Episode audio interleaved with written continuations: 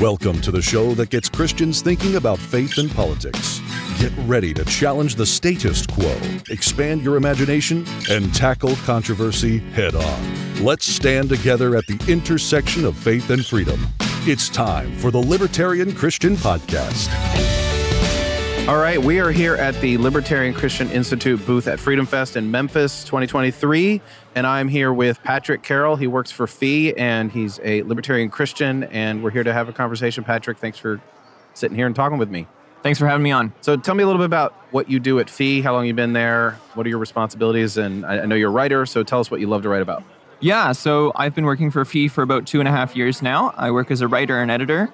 So I vet the submissions that come in and work with authors to get them out. And then I also have a weekly column that goes out in our daily email as well as on our website, as well as various other uh, projects that we're working on. So I love my job. It's really awesome to be teaching the freedom philosophy to the next generation. We're really focused on making the ideas of individual freedom, personal responsibility, limited government accessible and engaging and compelling to Gen Z specifically. And so we really focus on using timely stories to teach timeless principles. We like to have a news hook to, to talk about things that are trending, but also to kind of use those as teachable moments to say there's a principle at play here, there's a lesson here that we can learn from this yeah. story about broader either economic ideas, obviously we focus a lot on that, but also political philosophy, the ideas of liberty, and the tradition of liberty going back to classical liberalism. We really try to teach our audience the history,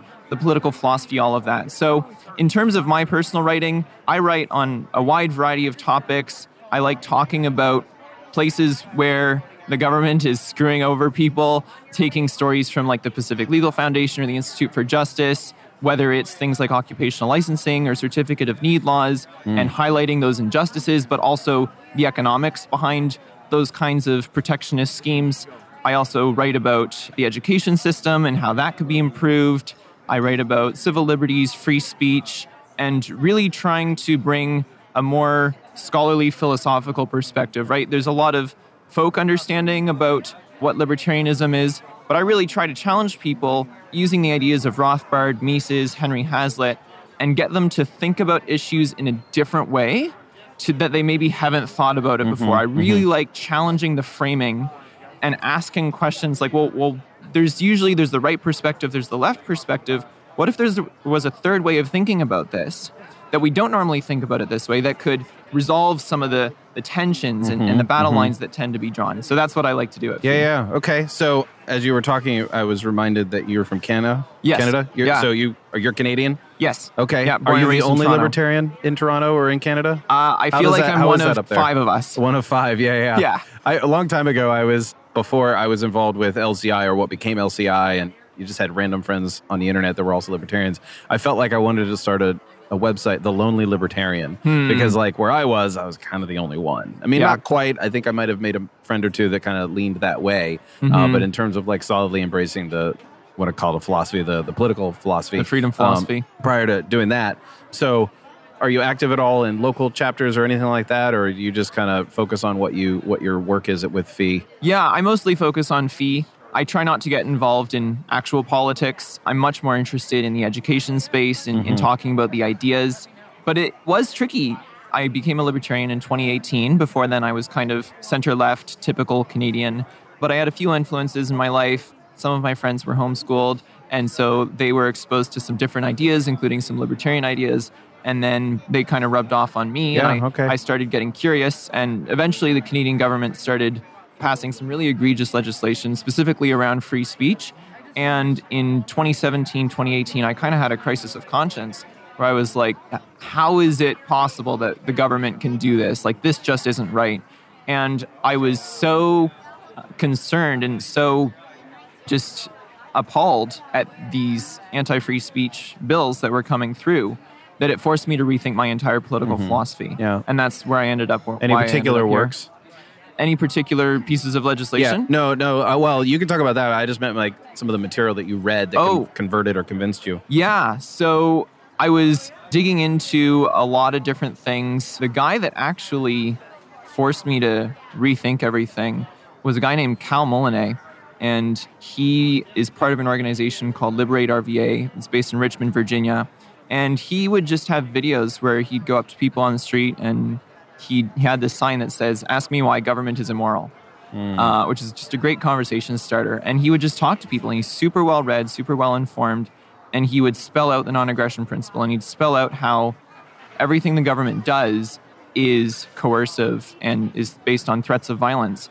And when he walked through that logic, I just I was like, I, I can't deny like that's that's good logic. And so that was kind of the catalyst. And then soon after that, I was reading Economics in One Lesson by mm-hmm, Henry mm-hmm, Hazlitt. Mm-hmm. So that was very influential. Jordan Peterson was also a big part of getting me interested in these ideas and kind of challenging me to think about not just what's good and bad, but who decides, right? And I was wrestling with this question why should the government get to decide what's I should do with my life as opposed to me getting to decide. Yeah, yeah. The who decides question for me, that's interesting. Jordan Peterson was the guy that helped you think about that concept. Mm-hmm. For me, it was Thomas Sowell. Right. And he, in his basic economics, what he talks about is he doesn't even bring up the government in the sense of like, well, they're the immoral party deciding, but mm-hmm. he just made it sort of neutralized and said a third party helps it gets to decide. Right.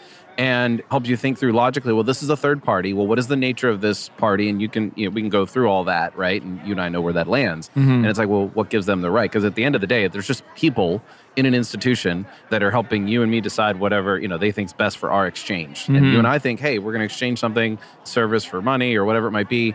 And they say no that's immoral and it's like, well, wait a minute, who, who gives you the right, right? And yeah. so that just from an economic perspective, you you realize that as soon as you introduce a third party, there's some moral ambiguity over over mm-hmm. that. So you also you we were talking a little bit before, and you said you you call yourself a Christian anarchist. Yes. Okay, tell me what you mean by that. Sure. And then did that come soon after 2018, or was it the period of six months, the traditional six months? You know. Yeah, for me, the six months was one month at most. I was.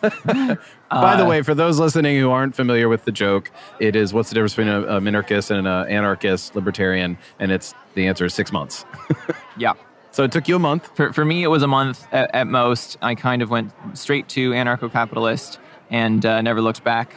Just the logical consistency sure, of it yeah. uh, made sense. And I had uh, between Cal Molinet and, and a few YouTube videos with like David Friedman, just really laid it out super well. Also, a guy named Lee Friday who writes for the Mises Institute. He has a site called London News One where he has a series of essays where he just goes through and basically explains how would police courts, prisons work in yeah, an anarcho-capitalist yeah, yeah. society. Okay.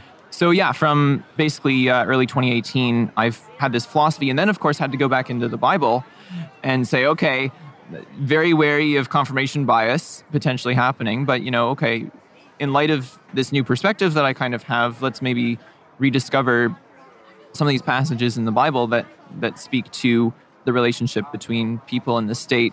So, what does it mean for me? For me, the anarchist part is anarcho capitalist. So, I, b- I believe in a stateless society. I believe that initiating aggression is almost always immoral, especially on an institutionalized level. And so, I think that we would have a freer, more prosperous, more harmonious society without the state.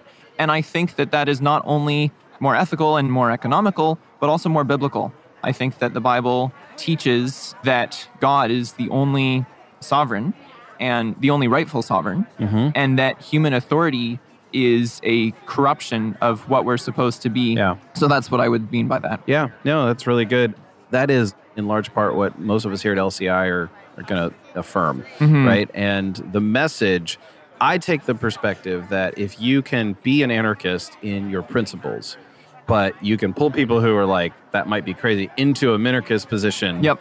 That you know it's a directional kind of thing. It's like mm-hmm. well, you know, sort of like people are like, well, if Ron Paul got everything he wanted as president, we would have all these terrible things, um, and or we would yeah, we would have all these terrible things, or they wouldn't help him. The people who are against him wouldn't let him do that. And I'd be like, yeah, but if we got like 10% of what Ron Paul wants as president, that would be a really good step in the right direction. So mm-hmm. arguing from the principle, as the analogy I'm using is arguing from the principles of liberty and anarchism and nonviolence and peace and uh, non aggression that gets people to think consistently and logically in the direction that w- where we are mm-hmm. and it makes them want less state mm-hmm. and that to me is a win i don't yeah. know is that not purist enough in your mind or what do you think uh, no i'm totally on board with that Hey, folks, I just want to take a break from our episode to ask you to consider becoming an LCI insider.